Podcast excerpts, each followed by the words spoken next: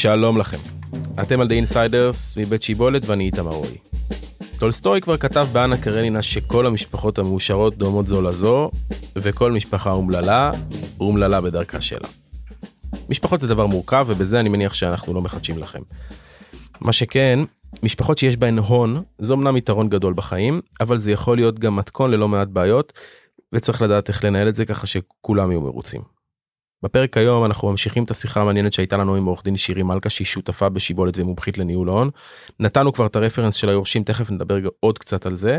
ודיברנו על כך שישראל היא מדינה צעירה שלא היה בהון של ממש ובשנים האחרונות נוצר בהון.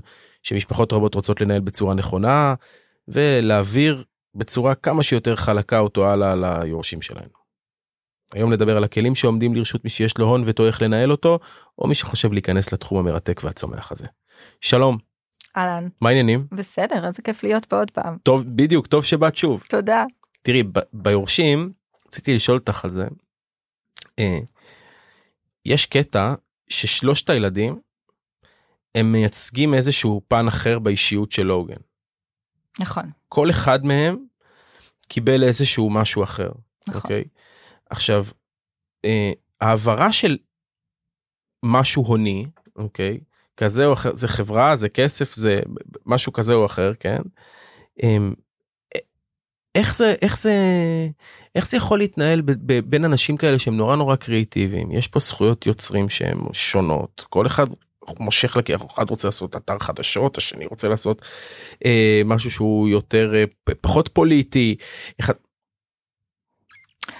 אני אומר לך, זה אחד האתגרים הכי הכי הכי משמעותיים שיש בהעברה בין דורית, זה ההבנה שאנחנו בעצם עוברים ממשטר שהוא משטר דיקטטורי של בן אדם אחד, לצורך העניין לוגן, כן. למשטר דמוקרטי של שלושה אחים, ש...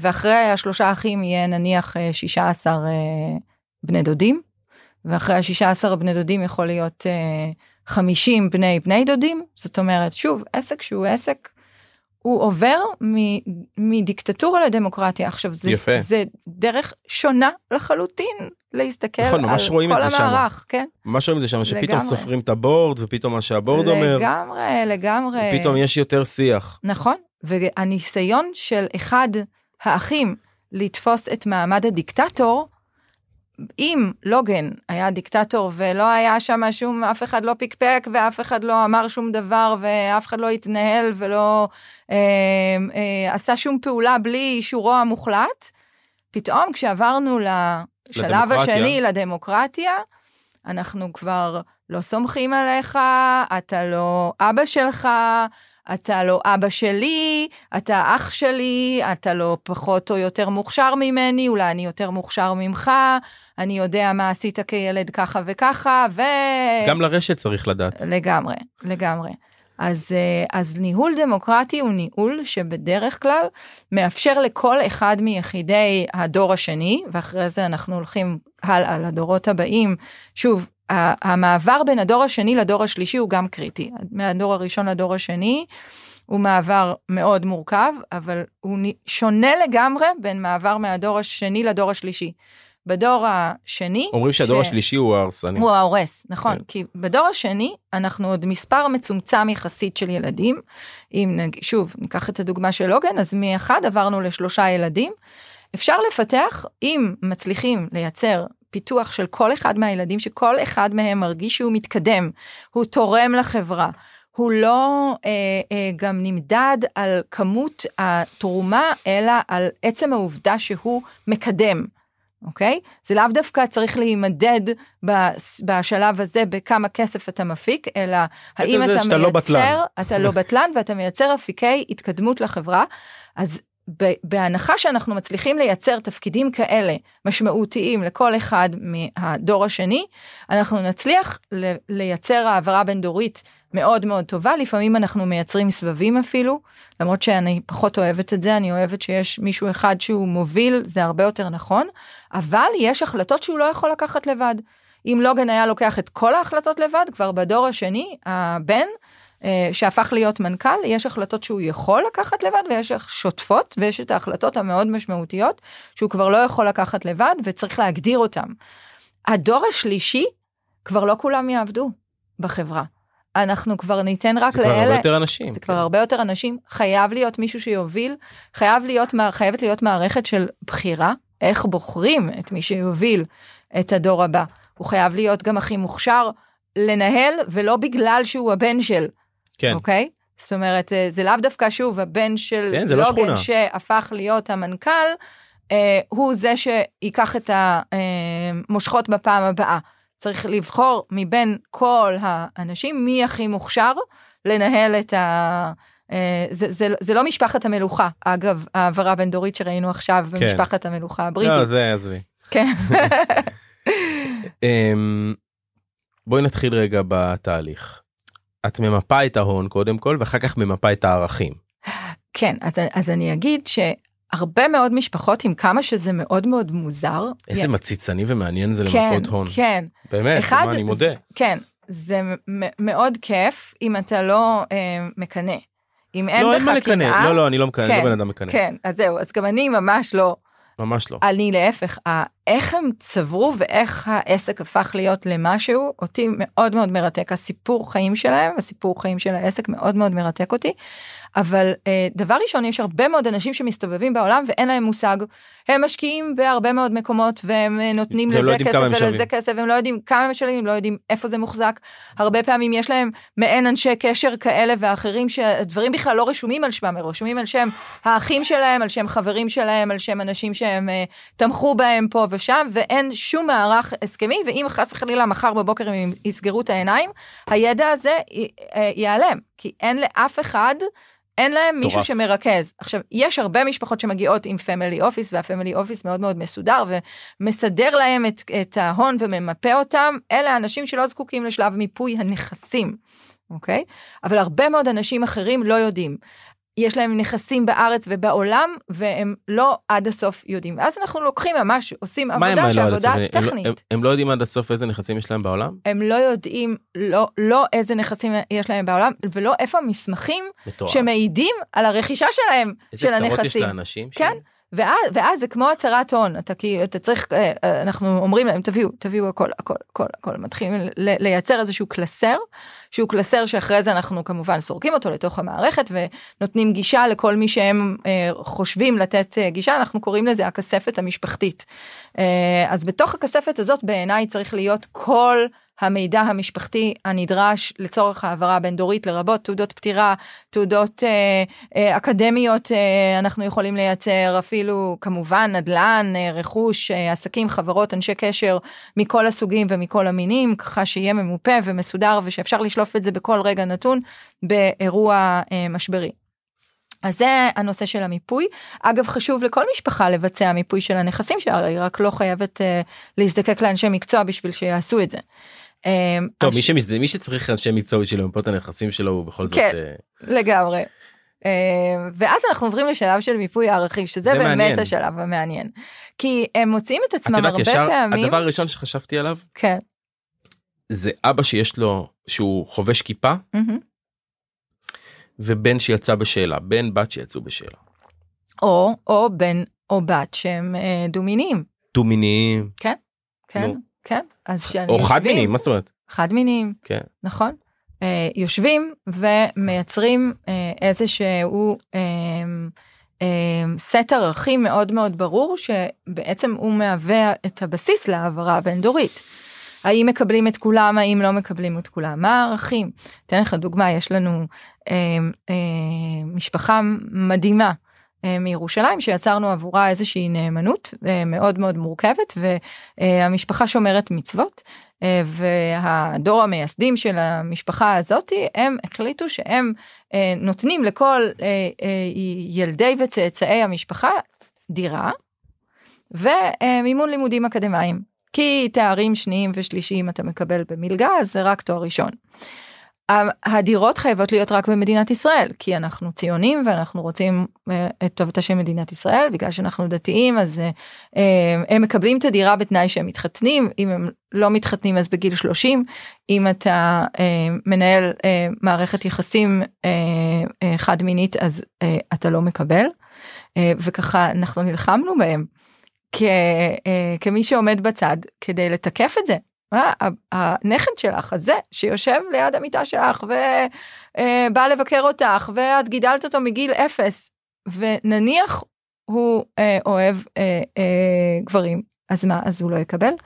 אה, ו, ובאמת היה שם שיח מאוד מאוד משמעותי מבחינתם בסופו של דבר הם התרצו ובגיל 30 כולם מקבלים גם אלה וגם אלה אבל אבל זה היה זה היה אישיו זה היה עניין מאוד מאוד מאוד חשוב. בואי נדבר רגע על הכלים. Mm-hmm. הכלים להעברה בין דורית. הראשון הוא צוואה. נכון. הכלי הכי מוכר, צוואה הכי... זה הכלי הכי מוכר ואני ככה רוצה? ל- לחדש שלכולנו יש צוואה. זאת אומרת אה, אה, אחוז אחד מהאוכלוסייה הבוגרת של מדינת ישראל עורך צוואות כתובות שזה מעט מאוד תחשוב. אני מדברת על אחוז מהאוכלוסייה הבוגרת אני לא לקחתי קטינים לא לקחתי אנשים אז שהם לא לכולנו? אז איך לכולנו יש צבא? יש לנו ברירת מחדל. המחוקק הישראלי קבע לנו את הצוואה שלנו. עכשיו, רוב האנשים לא בודקים האם הצוואה הזאת שהמחוקק הישראלי קבע לנו, היא טובה ליהודים או לא טובה ליהודים. זאת אומרת, האם הצוואה הזאת שהמחוקק קבע, היא טובה למשפחה שלי או לא טובה למשפחה שלי? עכשיו, אני ככה אומר אה, אמירה שהיא די מאתגרת, אבל אני אומר שלדעתי, לעניות דעתי, לרוב האנשים במדינת ישראל, הצוואת ברירת המחדל לא טובה, אוקיי? תשאל אותי למה. כי אה, נניח אני ובעלי, ויש לנו רק בית מגורים ושלושה ילדים, ובית מגורים רשום חצי על שמי וחצי על שם אה, בעלי, אה, בהתאם להוראות הצוואה שהמחוקק קבע לי, אחרי מותי, בעלי יישאר עם 75% מהבית, והילדים שלי יקבלו את הרבע הנוסף בבית בחלקים שווים, אוקיי? עכשיו תשאל אותי מה הבעיה. מה הבעיה? אמ, אם הבן שלי הסתבך כלכלית, ועכשיו יש לו נושים, אבל יש לו 1 חלקי 12 בבית, אז יפנו אליי ויגידו לי, ידפקו לי בדלת ויגידו לי, או שתשלמי את החוב, או שאנחנו רוצים להוציא את הבית למכירה. והיו דברים מעולם. ואם הבן שלי חס וחלילה יתגרש וגרושתו אה, מבקשת מזונות עבור הילדים הקטינים וזוכה בזה ואין לו כסף מאיפה לשלם. אז שוב הילדים הנכדים שלי צריכים לאכול וידפקו לי בבית. ואם חס ושלום חס ושלום הבן שלי ילך לבית עולמו ומי שירש אותו זה הכלה שלי והנכדים אז הם אולי ואני לא סובל את הכלה. ואני מערכת היחסים שלי נגיד נגיד לא איי איי איי לא, אני אמרתי, אני אמרתי. כן, כן. אז uh, בנסיבות כאלה, הכלה יכולה לבוא ולהגיד, רגע, אני נשארתי אלמנה. אני זקוקה לכסף, אני זקוקה לרכוש. Um, ו- וזה, וזה כבר מבחינתי בעיה. זאת אומרת, אני מבחינתי זוג שחי, אפילו בכל זוגיות יש הרבה מאוד עליות ומורדות. זוג שחי uh, 20 שנה ביחד, צריך לפחות להבטיח שתהיה זכות מגורים לבן הזוג שנותר בחיים. אחרי פטירת הראשון, עד 120 שלו. נניח, בדירה. נכון, די, נו. לפחות. צריך מינימום. להבטיח את זה? צריך להבטיח את זה, כי אם לא, המחוקק הישראלי קבע לך צוואה שלא מבטיחה את זה. היא לא מגנה, ואני ראיתי עכשיו, ראיתי הרבה מה, מאוד דברים. שבאו ילדים ואמרו לאימא שלהם, תצאי מהבית? כן. אוי עכשיו, ואבוי לי. עכשיו, עזוב רגע ילדים שבאו ואמרו לאימא שלהם, שליש מהזוגות במדינת ישראל גרושים. מחצית מהזוגות התל אביבים גרושים, אנחנו נמצאים בנפת תל אביב, אוקיי? יש לנו המון משפחות מורכבות. מה נכון. זה אומר? זה אומר שהאימא והילדים הם לאו דווקא, אה, אה, יש ביניהם ביולוגיה, אוקיי? זאת אומרת שהילדים שהם היורשים של האבא, הם לאו דווקא הילדים הביולוגיים של אותה אשתו של האבא שנותרה בבית, אוקיי? אם הילדים הביולוגיים שלה היו נותנים לה לגור שם עד 120 כי אנחנו ילדים טובים, הילדים מהנישואים הראשונים של בעלה, הם לאו דווקא אוהבים אותה, ואם היא זאתי שבגללה הנישואים התפרקו עם אמא שלהם, הם בכלל לא אוהבים אותה, לפעמים הם גם לא בקשר איתה, אוקיי? אז צוואת ברירת המחדל בעיניי לא מתאימה. לא פתרון. היא, היא, היא, פת, היא פתרון פלסטר שוב, היא, היא פתרון כי זה מה שיש. ורוב האנשים שלא עושים את המהלך הזה, כי בצד המהלך הזה יש הרבה מאוד אחריות. הרי לא סתם אנשים לא הולכים ועורכים צוואה. לא סתם אנשים, אה, יש רק אחוז אחד מהאוכלוסייה שעורך צוואות. בגלל שאנשים מפחדים קצת מה... להיכנס לתהליך הזה ולהיכנס לאחריות הזאת, אבל בעיניי, שוב, אנחנו אה, אה, יצרנו הון, ולא משנה מה היקף ההון הזה, ההון הזה יכול להיות דירה וכסף בבנק ורכב, ו, וזה מה שאנחנו רוצים להעביר לילדים שלנו ולבן או בת הזוג שלנו על, עד 120. צריך לדאוג לזה, כמו שאנחנו הולכים ורוכשים ביטוח ואנחנו הולכים ואנחנו אה, טסים לחו"ל ומתכננים את החופשה המשפחתית השנתית, ככה לתכנן גם את הנושא של העברה הבין-דורית והצוואה זה משמעותי וחשוב מאוד. פרק הבא שלנו יעסוק בניהול עסקים. נכון. אני רוצה אבל כן עדיין לחזור רגע ליורשים Mm-hmm. בהקשר הזה של צוואה. כן. בסוף לוגן רוי כתב צוואה ואז הוא שינה אותה בעיפרון. מהמם. שינה לא שינה אני עוד לא יודע יכול להיות שאנחנו נדע אחרי זה בהמשך איפה שאני נמצא כרגע זה כמה פרקים אחרי שהוא שינה. מהמם. מה הכלים שבודקים אם זה מהימן אם זה לא מהימן אז יש בעצם שתי דרכים מרכזיות לתקוף צוואה. דרך אחת זה לבוא ולטעון שהצוואה אמ, נערכה כשבן אדם היה לא כשיר לערוך צוואה, זאת אומרת שקוגניטיבית הוא אמ, לא ידע בכלל מה הוא כותב, אה, הוא, ו, וזה, וזאת תשובה של 0 או 1, זו תשובה של רפואה, שוב מדע לא מדויק, אבל אנחנו מסתמכים על הרפואה בעצם בקביעת השאלה אם הבן אדם היה כשיר או לא כשיר. הדבר השני זה השפעה בלתי הוגנת. האופציה השנייה לתקיפה של צבא זה השפעה בלתי הוגנת. ואז אנחנו בעצם יכולים לבוא ולטעון שאומנם הבן אדם כן היה כשיר בעת עריכת הצוואה, אבל מישהו בא והשפיע עליו כדי לבצע שינוי בצוואה שלו, או לערוך צוואה שהיא צוואה שונה מאשר אה, הרצון האמיתי שלו. עכשיו, מה שאתה מדבר עליו, הנושא אה, של שינוי צוואה בכתב יד, והאם זה תקף או לא תקף, אה, קשור לדיני הצורה.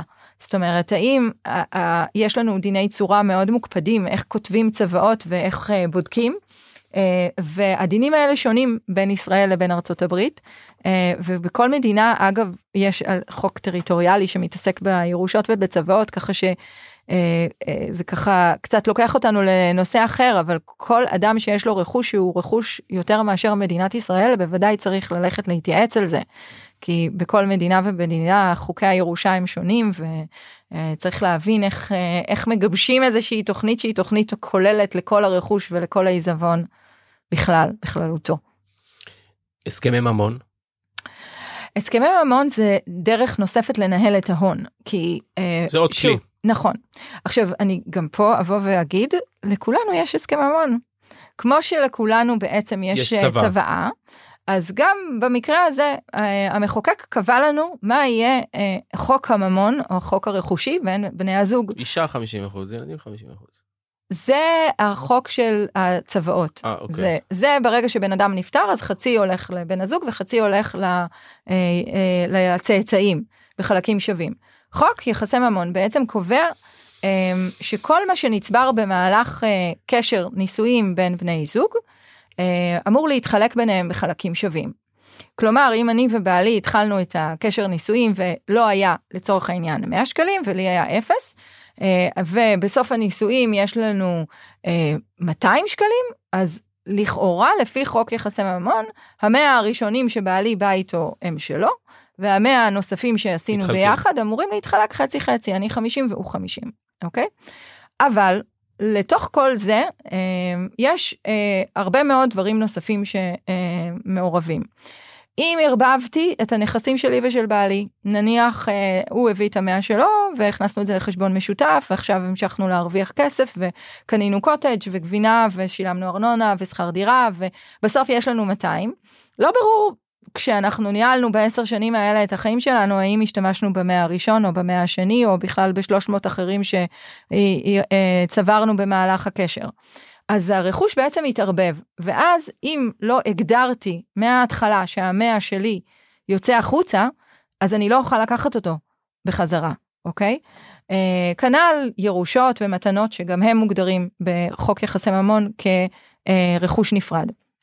אז המחוקק בעצם בא ואומר אה, זה החוק. אם אתם רוצים לעשות משהו שונה נניח הגעת ממשפחה עתירת נכסים ואתה נכנס לנישואים עם דירה ועם רכב ועם כסף בבנק וכולי וכולי ובטח ובטח אם אתה מגיע עם כמה דירות או עם מניות של חברות ואתה רוצה שהרכוש הזה יישאר נפרד בבקשה יש לך את ההזדמנות תיקח נייר ועט ותכתוב מה אתה רוצה ואיך אה, ואז זה יהיה בטוח. אם לא כתבת זה יהיה נתון לפרשנות של בית המשפט. והבעיה היא שבבית משפט, אה, אם אני מסתכלת רק על בית משפט לענייני משפחה בתל אביב, יש 15 שופטים, כל אחד מהשופטים יכול לפרש את החוק בצורה שונה. זאת אומרת, אנחנו נמצאים בסיטואציה שהיא סיטואציה לא ודאית, ואני אה, כעורכת דין שונאת חוסר ודאות, ולכן אני מעדיפה זה כמובן... מעורר חרדה רציני זה ידוע. כן, כן, ואני, לכן אני מעדיפה שהדברים יהיו ברורים, אנשים ידעו איך הם נכנסים לנישואים ואיך הם יוצאים מהם, אה, והכל יהיה כתוב. מישהו אמר שהסכם שלום עם מצרים שורד כל כך הרבה שנים ולא נורא כדור בגלל שבגין ואהרון ברק ביחד זה היה כמו התכה של שני אנשים של פרטים קטנים שאי אפשר כן. כאילו להזיז נכון. מילימטר מההסכם. נכון, נכון, נכון. אמ, אני שומע לאחרונה מקבל הרבה גם פרסומות על ייפוי כוח מתמשך מה זה? ייפוי כוח מתמשך למעשה הוא כלי שנועד לטפל בשלב הש... השלישי, בשלב שבו בן אדם לא כשיר משפטית, אה, ובעצם הוא כלי מאוד מאוד חדשני. אה, אמנם הוא אה, נכנס לחוק הישראלי בשנת 2017, אבל הוא אה, הפך את החוק הישראלי מחוק מיושן שהיה קיים משנת 62, 1962, לחוק הכי חדשני בעולם בנוגע לטיפול ב, אה, בשלב השלישי של הזקנה. עכשיו בעצם בן אדם בעודו כשיר יכול לבוא ולהגיד לקבוע לפרטי פרטים אגב אה, מה יעשה בגוף שלו ברכוש שלו ובאופן כללי איפה הוא יגור אה, עם מי הוא יגור בתקופה שבה הוא לא כשיר משפטית. זה מעין הבעת דעה שבן אדם אה, נותן מראש לצורך התקופה שבה אה, הוא יהיה חסר כשרות משפטית. עכשיו אז מעבר לנושאים החשובים מאוד של הבריאות שהרבה מאוד אנשים אומרים אני לא רוצה שיחברו אותי למכונות מאריכות חיים אני לא רוצה שייתנו לי טיפולים שהם טיפולי אה, סרק אני לא רוצה לחיות אם אני לא אה, כשיר אה, משפטית ואם אני מגיע למצב סופני אז אל תחברו אותי למכונות מנשימות או מאריכות חיים שזה אספקט אחד של ייפוי כוח מתמשך. יש נושאים מאוד מאוד מורכבים של ניהול רכוש. זאת אומרת באמצעות ייפוי כוח מתמשך אפשר לבצע העברה של מניות מהשלטון שוב של הדיקטטורי לצורך העניין לשלטון הדמוקרטי אפשר לקבוע שלא תהיה העברת מניות אבל למנות את מי שיהיה אחריך. מי יהיה לו זכויות חתימה? בחשבונות בנק מי יהיה לו זכויות חתימה? בחברות. איך ינוהלו החברות בתקופת הביניים הזאתי כשאדם הוא לא כשיר משפטית? וכולי וכולי. עכשיו מה קורה אם לא עושים ייפוי כוח מתמשך? אז שוב יש לנו ברירת מחדל. Uh, כמו בכל דיני המשפחה המדינה באה ואומרת לא עשית ייפוי כוח מתמשך אנחנו המדינה נמנה אפוטרופוס. ואנחנו מכירים את המילה אפוטרופוס רובנו מכירים. מה הבעיה עם זה תשאל um, זה העובדה שהמדינה מעורבת. זאת אומרת ייפוי כוח מתמשך מאפשר לנו לייצר uh, תהליך לא, uh, זה משק אישי. סגור אתה עובד מול ההוא כן. מול הזה הוא עובד מולך נגמר העניין. נכון. Uh, באפוטרופסות אתה חייב דיווח למדינה יש רק דרך כן, מאוד מאוד כבר, מסוימת. אתה כבר בן אדם אתה כבר אפוטרופוס נכון יש לך כבר הגדרה. נכון המדינה אחראית עליך uh, אתה חייב דיווחים זה האפוטרופוס חייב דיווחים וגם אי אפשר להשקיע את הרכוש בכל דרך שתרצה. או בדרך אפילו שהוא היה מושקע קודם צריך לקבל אישורים צריך לקבל חוות דעת לגבי אופן הניהול של הרכוש וההחזקה שלו וכולי וכולי זאת אומרת אנחנו נמצאים בסיטואציה מאוד מאוד מאוד מאוד מסורבלת ומאוד קשה לתפעול גם ליורשים וגם סליחה גם לילדים וגם לבן אדם עצמו. עכשיו גם במקרים של סכסוך בין האנשים בעצם המדינה עלולה לקבוע שלא בני המשפחה אלא צד ג' זר הוא זה שיהיה אפוטרופוס והוא זה שינהל גם את הגוף וגם את הרכוש שזה וואו ליוויתי כמה וכמה משפחות בצד של הליטיגציה אה, בתהליכים כאלה של מינוי אפוטרופוס ובסופו של דבר בגלל מאבק שוב בין האישה השנייה לבין הילדים מונה אפוטרופוס אה, חיצוני זה נורא. זה תחשוב על זה שבן אדם זר בעצם אמור לדאוג לך והוא לא מכיר אותך בכלל הוא לא יודע מה הערכים שלך הוא לא יודע על מה אתה חושב הוא לא יודע הרבה מאוד דברים. אז היפוי כוח מתמשך בעצם פותר את כל המצוקות שעולות במקרה של אפוטרופסות. נניח עוד דוגמה אה, אה, של מצוקה נניח יש לי אה, בית שאני גרה בו אבל יש לי עוד אה, שתי דירות ואני נותנת לילדים שלי לגור בדירות שלהם. באפוטרופסות אה, אני אדרש אה, ככל הנראה לבקש מילדיי אה, שכר דירה על הדירות שהם מתגוררים בהם, למרות שעד היום לא, לא הזדקקתי לשכר דירה בשביל להמשיך ולנהל את חיי. ואילו בייפוי כוח מתמשך אני יכולה לבוא ולהגיד אני ממשיכה את התמיכה הזאת בילדים, ממשיכה לתת להם קורת גג, אפילו ממשיכה לתת להם קצבה חודשית אם אני רוצה. כל הדברים האלה בעצם לא קיימים באפוטרופסות, אלא רק בייפוי כוח מתמשך, וזה כלי אה, מאוד מאוד משמעותי לניהול אה, של המשפחה. עורך דין שירי מלכה, שרק יהיה לנו כסף לחלק. כן. ושנגיע ל-120. ושנהיה בריאי. שנגיע ל-120. אבל בבריאות. בבריאות כן. טובה ובצלילות. אני אגיע 200, אני אומר 120 בשביל הנרמול. כן. תודה רבה. בכיף.